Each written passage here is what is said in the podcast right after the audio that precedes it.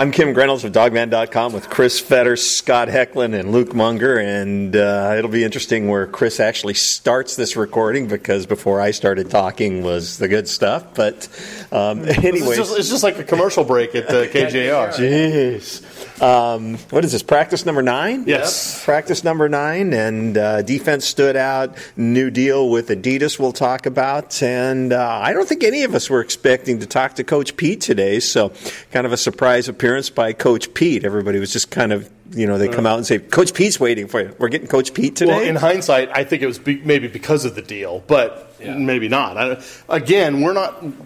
Our practices now Friday we can't. We're not covering. Saturday we're not covering. So this is Wednesday. We're not actually going to see the team again until Monday.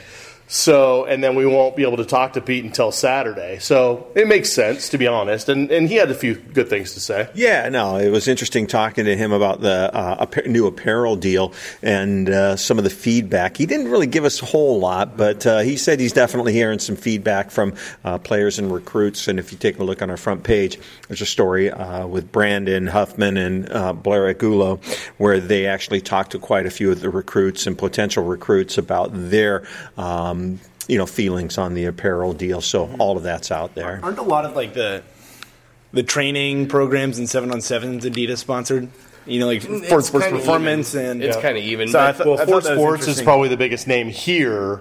Yeah. And SoCal, I know, has a lot of AAU presence for Adidas. Mm-hmm. But I don't know, like up here, as far as like AAU, it's been Ground- mostly Nike. Yeah, Ground Force is the big one down south. That's a Nike mm-hmm. school or Nike. Is Air AA. Nike or- no? They are.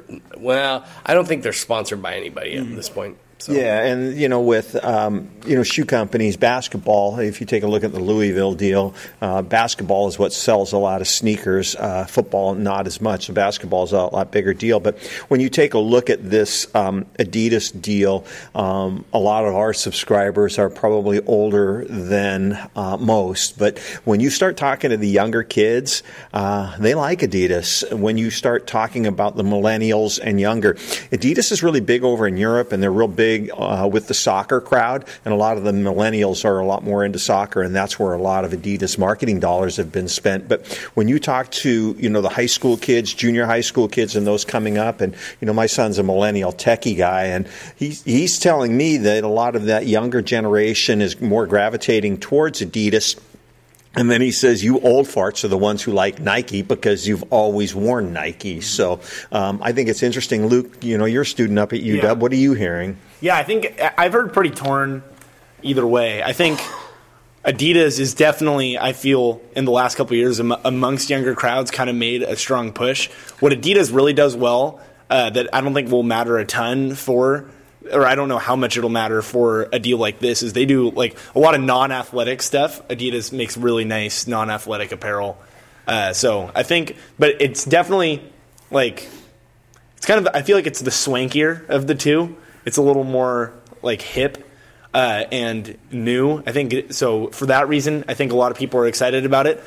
I think a lot of fans are excited to buy non-athletic apparel from Adidas because I think that it has the possibility of being pretty cool. But a lot of Nike loyalists are pretty not happy as well. So I'd say there's there's a pretty even split. But uh, I think when it like when it comes down to it, most of the people look at the fact that Nike, I mean Adidas is paying Washington eleven point nine million dollars a year, The, and it's, the other, fine. The other reason why the older crowd doesn't want uh, Nike to be here is because of their affiliation with Oregon, and Mm-hmm. that's why a, a lot of Washington fans have been jonesing to get off of the Nike brand and onto something else. And and um, you know, I I honestly.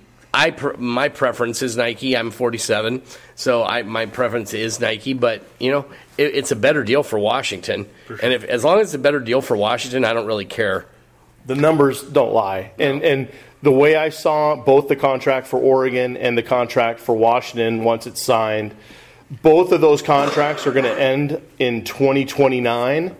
In that period, Oregon's going to get $88 million. Washington's going to get $119 million. That pretty much tells you all you need to know from the financials. I think there's more than that in the contract. When we get the details, we'll find out. But I think there's actually more to it than that. And you know, rumor has it that Nike wasn't willing to go over and above what they were paying Oregon. And we've been talking about this for quite some time. When you take a look at Nike's presence in the conference, you know, Washington was clearly going to be you know, priority wise, they were going to be behind USC, Oregon, and Stanford. They would be fourth on the priority list for uh, the school. And that's shown in a lot of different ways. You know, we've heard of some struggles just on order to get things done that they weren't able to do. But Jen Cohen has talked quite a bit, and I've talked to her quite a bit about this, about how Adidas is going to be a partner with them. They're going to be a priority, and they're going to do more than just you know, provide the clothing. They're going to be heavily involved in the marketing. They're going to be heavily active with the students. They're going to have the pop-up trucks, for example. You know, when Isaiah Thomas's jersey got retired, you know, they would have uh, you know trucks out there, pop-ups, and just immediately be able to sell those jerseys. They would have the apparel ready to sell, and they can do that for football. So they're going to be a lot quicker reactive, uh, reacting. I think they're going to be a better partner, and they're going to be able to get things turned around. And I think the fan experience with them is going to be better as well. Well, also they're based in Portland. The North American right. outlet is based in Portland, so they've got immediate access. They're three hours away. They can come up. They can demo stuff. You know, Washington can get sneak peeks on on all the new stuff that's coming out. So it makes a lot of sense. But you know, for those of us that know Jen Cohen very well over the years, do you think she's going to want to be the fourth? Dog at the at the bowl, or do you think she wants to be the first dog at the bowl? I, I think that pretty much tells you everything you know about how she feels about this deal. I got to be careful because I, I don't want to defy confidence of anything, but what I had heard was that Nike a lot of the time was referencing, "Let's show you what we did for Oregon," you know, and I'm I'm yeah, thinking that doesn't I, that doesn't fly. I'm thinking really they dealing with Todd Turner again, yeah. you know. So yeah, um, you know, it's just Washington was going. They just weren't getting the cooperation, and and from what I've heard, if things even would have been remotely close Washington probably would have gone with Nike, but they weren't. And what we were hearing with Nike, well, it's not that much of a difference. Well, if it wasn't that much of a difference, step up. And they weren't willing to do that. And if they're not willing to do that, what's your relationship for the next 10 years going to be like? Yeah. And I also think the timing of this deal is really, really good because if you look at Under Armour's deal with UCLA, which blows every college deal out of the water right now, you're talking 15 years for 280 million dollars. There's a reason why they're getting out of the shoe contract business here. I mean, because of that contract. Yeah, no, I mean it, it's a crazy ass contract, but it was originally it was going to be either Adidas or Nike, and this was an opportunity for Adidas to stamp their brand on the West Coast market. Because right now the only other market they have right now is Arizona State, and that contract is paltry. It's like an eight-year deal, less than thirty-four million a year. So you're jumping up from like four and a half million dollars a year to all of a sudden almost twelve. Um, you know, this deal is just gargantuan in many respects, but I think the timing of it was huge. Well, I think it's more than just the University of Washington. I think a lot of this has to do with the city of Seattle, the young people that live here, the tech community. You've got the Seahawks. You're going to have a hockey team in here, and there's a lot of sports fans in addition to the golfers and you know with their apparels that they do uh, for TaylorMade. They're still making the uh, apparel for TaylorMade, even though they sold TaylorMade. But I think there's a lot more that goes into it than just University of Washington. This is just such a vibrant community up here. It's a boomtown economic wise. I think not only is it a good deal for University of Washington, but I think it's a really smart move by Adidas. Well, yeah, like I said, they they wanted to stamp their imprint, and there's only a handful of schools out there that are Adidas schools. You mentioned Louisville. I think Miami was one of the ones that was was the first school to sign a one. Nike contract back in the was it late '80s, yep. and and now all of a sudden they're an Adidas school. So Adidas is starting to kind of Nebraska is another one. Yeah, Nebraska too. Also? Uh, I think Wisconsin may be too, but yeah. if I remember correctly, the deal, the Was- the new Washington deal is actually going to be bigger than even the Nebraska deal. Yeah. So it does tell you about some of those other factors. One more thing, and you brought it up yesterday on KJR, one of the biggest sports performance clinics up here.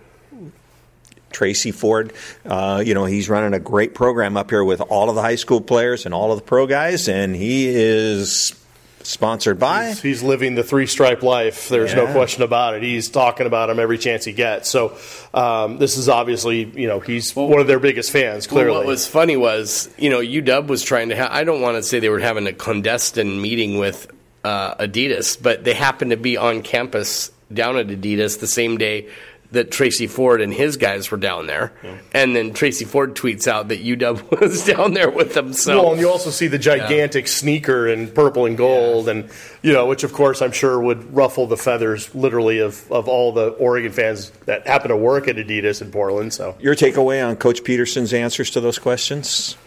Well, I, I, mean, he was he definitely had deference towards the Nike people that he knows because he's built up a lot of relationships with Nike over the years. Isn't part of his contract he gets paid a portion by Nike? Oh, probably. Yeah. I'm, I'm sure that's the case. I mean, he's I'm sure he's had relations with them going all the way back to when he was a coach at Oregon. So um, he was deferential towards them, but at the same time, he said when you look at the parameters of the deal and you look at how it's going to affect uh, our athletic department and all the things that they're going to not only be able to do for us as a football program, but to do for everybody. And you look at it from Jen Cohen's point of view, it's an absolute no-brainer. And he was he seemed very excited about the potential for what they're going to be able to do. But at the same time, when we're asking about you know, are you going to have input on uniforms? Or are you going to he just was like, I, am more worried about winning games. I don't worry about all that stuff. I'm sure we'll look great, but that's not my focus. And he, I asked him, uh, you know, uh, you know, was there any wow moments? Was there anything that really impressed him in any of the, you know, the presentations or anything else that he?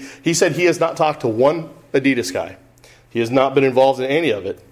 So take that for what you will. Yeah, and the big thing is this contract will allow the athletic department to positive cash flow starting in 2020, which is huge. Yeah, well, they're they're projecting a positive cash flow this year, but it's close, and and they they want to have a little bit more cushion.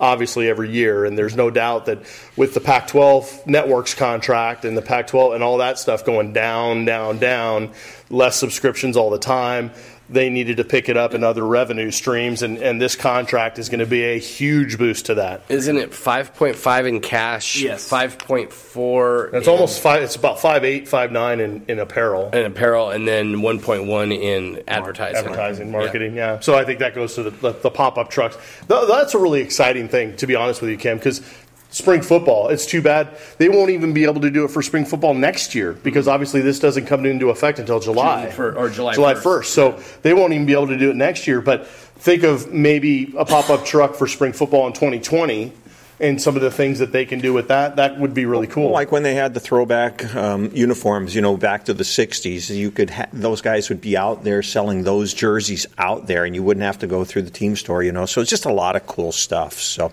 but uh, we need to get uh, on to uh, spring football. Uh, kind of a chilly day, uh, a little overcast, a little bit of dampness, but uh, not a lot. But I would say the day was pretty much dominated by the defense. I don't know if it was set up that way, but a big day for the defense. Yeah, there was a, a couple sessions where they had kind of clock management things where they were, you know, late. They needed to score a touchdown, and the offense wasn't able to do that.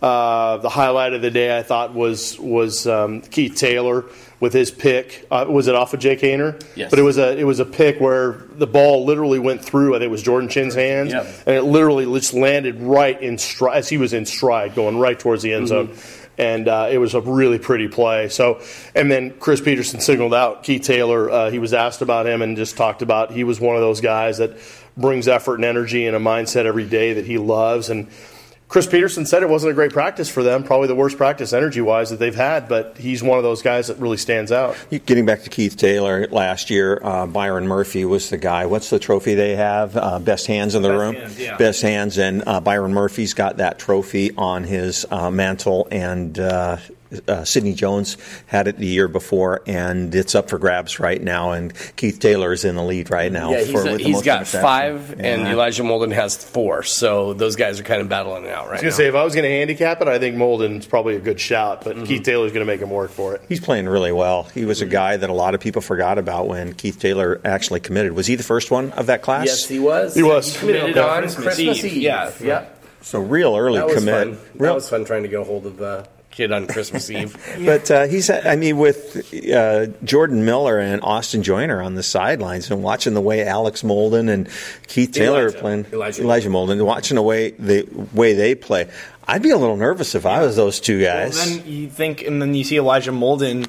Obviously, take this for what it's worth, which probably isn't a lot right now. But he was mixing in with the ones uh, in the nickel spot, and then obviously Myles Bryant was getting the other reps at that, that first nickel spot. Myles Bryant started every single game last year at nickel, and now Elijah Molden uh, has earned his way into some reps with that first team. So, yeah, Yeah, there was a, it was an interesting when they went into extra DBs. You know, there were formations where they had shoot they had Six Keith DBs. Taylor. Yeah, they had Keith Taylor and Elijah Molden.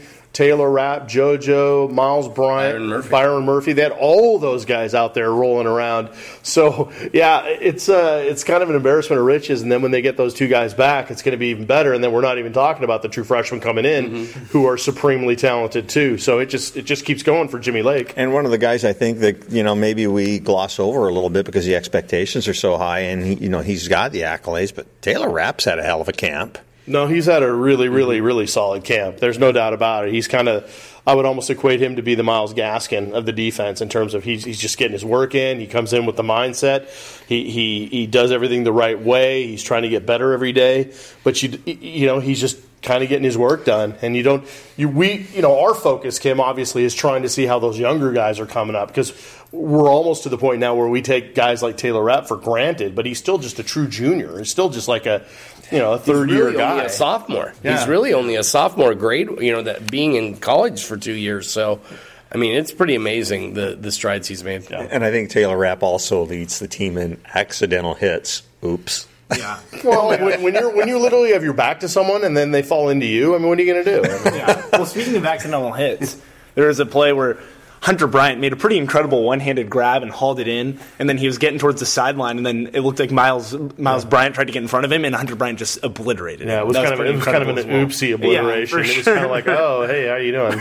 That was a nice one-handed grab, though. I, oh, that oh, was, Oh, no. that was pretty. The accidental hits are kind of funny because they try to make it look like an accident, but you know they're just snickering underneath their. Well, breath. ever since ever since ever since Petersen had them run gassers for for not being able to stay upright, you can tell they're they're they're very conscious of it. There's no doubt about it in my mind. Oops. Yeah, I, I, I crack up when it happens. You know, Jordan Chin's been the recipient of it uh, more often than not. But I think the defense has just been, you know, I thought that Jalen Johnson, we were talking about this, Scott, where. Um, you know, Tani Tupou, you know, hadn't really done that much, but when he was a senior, he turned in going from the boy to the man and really stepped up. And boy, I'm not saying that uh, Jalen Johnson hasn't done much, but man, has he stepped up. Yeah, he has. Um, I think he had to do it today because Greg Gaines uh, limped off with a leg injury today. Um, so that's something that we're going to have to keep an eye on. And, and Greg Gaines is the leader of that group up front. But, um, you know, Jalen Johnson filled in uh, nicely. He and Levi Onwuzurike,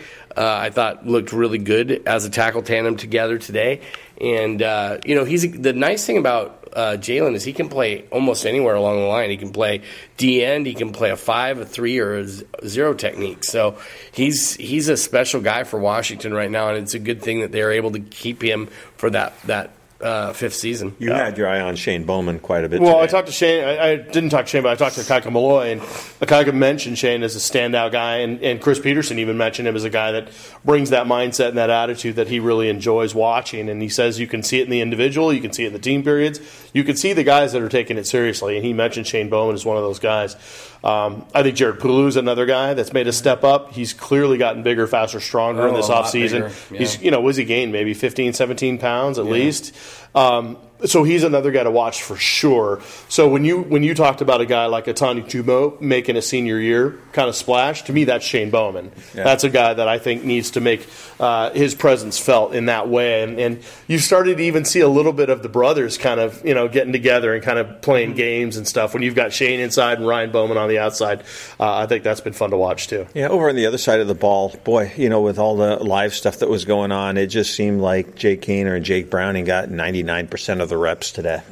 Uh, I wouldn't say 99%, but they got a lot because toward the end, uh, Sirmon and um, Yankoff's got, got uh, quite a few reps, and they didn't make the most of them.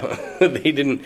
Colson Yankoff couldn't even get a pass off at that. You know, he, he was really struggling. I don't know if it's he's struggling to find somebody or if the offensive line is really struggling because it's so patchwork. They've got they've got walk-ons in there and everything like that. So tough to say, but uh, he he really struggled today to even get the ball out of his hands. And then uh, Jacob Sirmon had, was picked on a tip pass uh, by Myles Bryant um, as well. So um, you know uh, those two uh, had had uh, good days. I thought um, Haener and Browning each had their moments. I thought Haener probably looked the better of the two today. He had a touchdown pass to Jordan Chin, who I think continues to have a really good camp.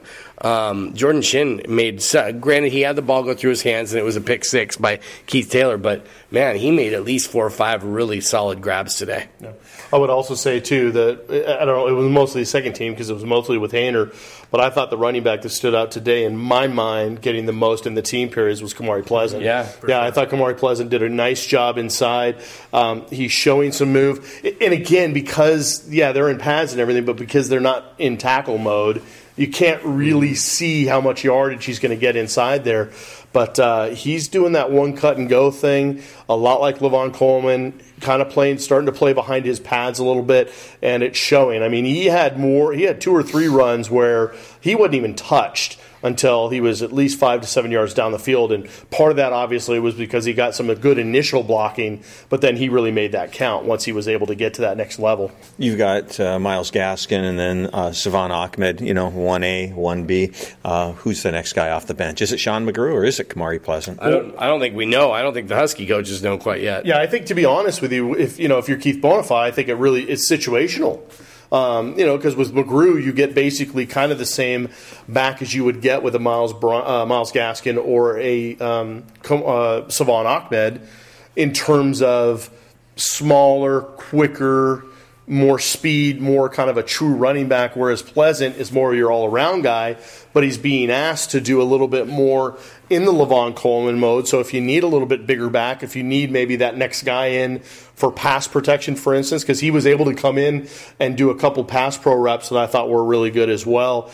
Um, so again, I think it really comes down to situation. But you do have those three backs. I'm not saying they're going to be as productive as Myles Gaskin, but with Salvon Ahmed and Sean McGrew, you have similar backs, similar styles but Kamari Pleasant is that one that offers the changeup. Yeah, you know, and when you talk about him being kind of the changeup guy, um, I'd like to see him a little bit bigger. What is he, about 205? He's about 205, 207 right now, but he gained, what, almost 10 pounds, I think, in the offseason? Yeah. Or from the beginning like of the season? or 16. Yeah, from the beginning of the season. So, you know, they're trying to get him there, and, you know, we'll see, we'll see if he ever gets to Lavon Coleman's size.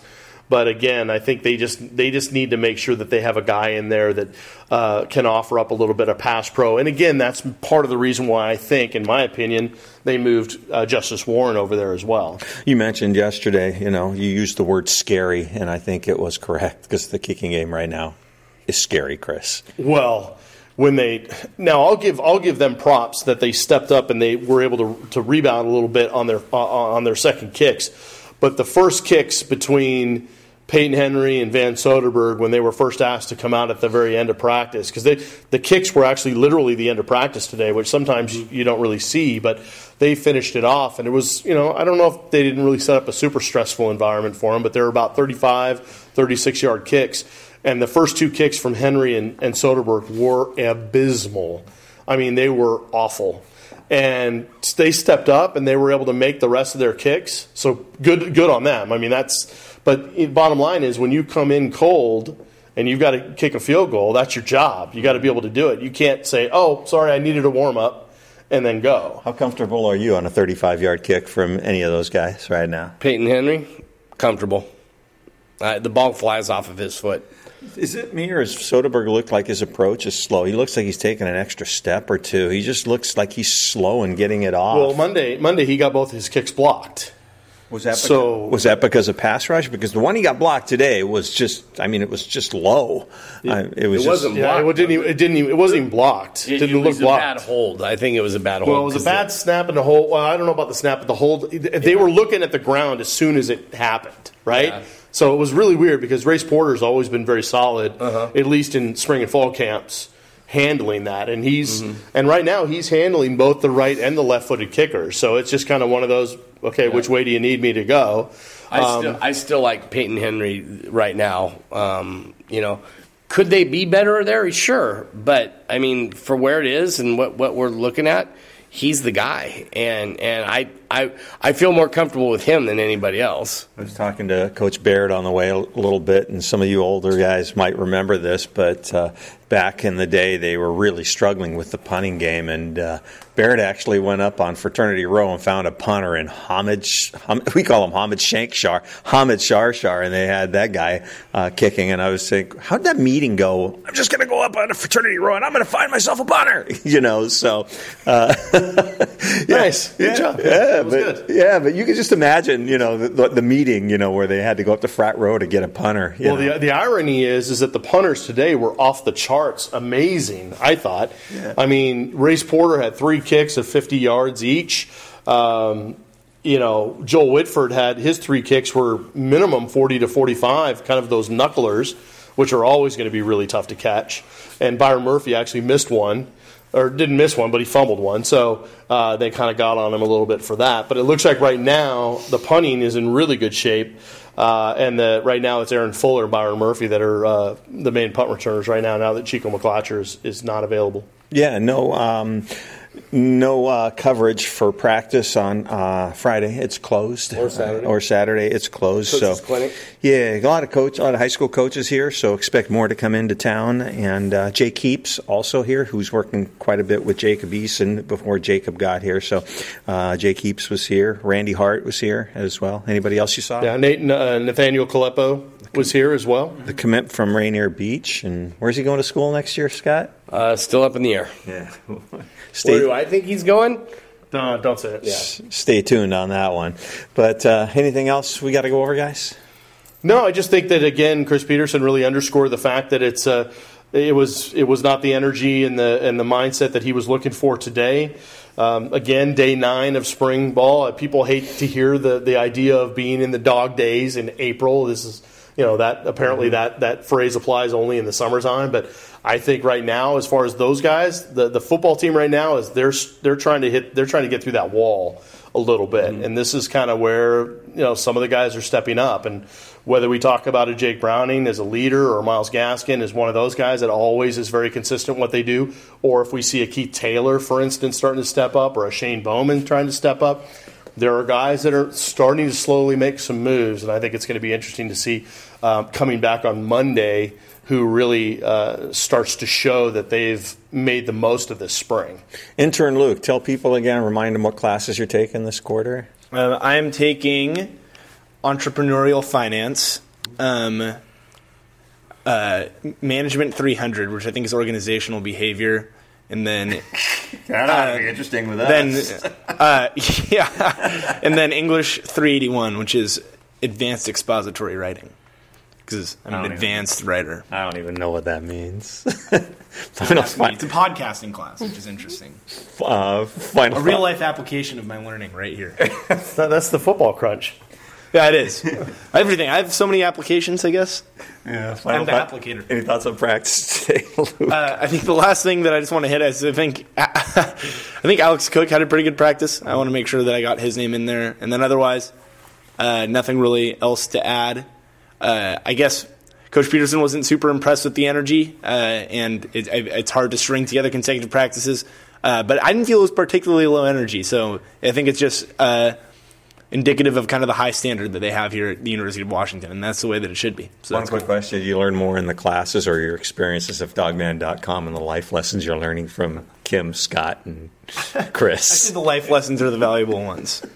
Let's say that stay away from Scott. Scott, final thoughts from practice. Uh, I've already told Luke I'm taking him on a on no, a crawl. Yeah. No, anyway, uh, so um, you know, as far as the practice, I thought it was uh, you know. It, the defense dominated, but the offense had their moments. Uh, moved the ball pretty well a couple times as well.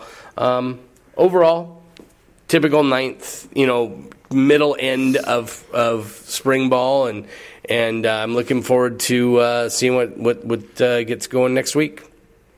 Uh, final thoughts is uh, we haven't had a real warm day yet, so looking forward to having one of those. Having one, looking forward to one of those, and just uh, kind of a shout out to the guys that are here. Um, you know, Chris Fetter, Scott Eklund, Luke Munger, been killing it all fall. You know, so if you have friends that are true Husky football fans, they want to know what's going on. Yeah, spring ball. If they want to know what's going on, tell them to check out dawgman.com. Also, just a reminder, our newsletter. If you want those daily updates in your inbox, uh, shoot us a note. Uh, HuskyStadium at gmail.com, subject line newsletter, and we'll get those out to you. Uh, just a few more practices. Next Saturday is the spring event, and uh, once football is over, spring ball is over, um, then we start focusing on a lot of recruiting, a lot of evaluation, coaches out on the road. So we'll be doing a, a lot of that, and then the months of June and July are typically slow, and then we start getting that buzz because we're going to be starting in August. And real quick, there's gonna. I expect at least ten big time recruits on campus this weekend. Um, I'll have a Jacob Bandis. yeah, yeah. He's one. Um, I know Jude Wolfe, the tight end from St. John Bosco, will be here. Um, Nick, uh, Nick Charbonnet, the run, running back from um, Zach Charbonnet. or Zach Charbonnet, sorry, from um, Oaks Christian will be here. There's a lot of big time guys that'll be up on campus uh, this coming weekend, and so um, we're, we're gonna. I'm gonna. I've been compiling a list. I'm trying to put it together. Should have a blog ish kind of uh, post about it um, on either Thursday or Friday, and then uh, hopefully have some follow up reports after they get up for their visits. Give a listen to Coach Pete. It was interesting his talk about the new Adidas contract. It was interesting his answers about the early um, visit period in April. Make sure you listen to that as well as his uh, comments on practice. I thought Elijah Molden had some really interesting things to say about his dad sitting in on meetings in the NFL type defense. Really interesting stuff to listen to Elijah Molden as well. So, uh, from all of us at dawgman.com, I'm Kim Grinolds with Chris Fetter, Scott Eklund, and Luke Munger. Go Dogs.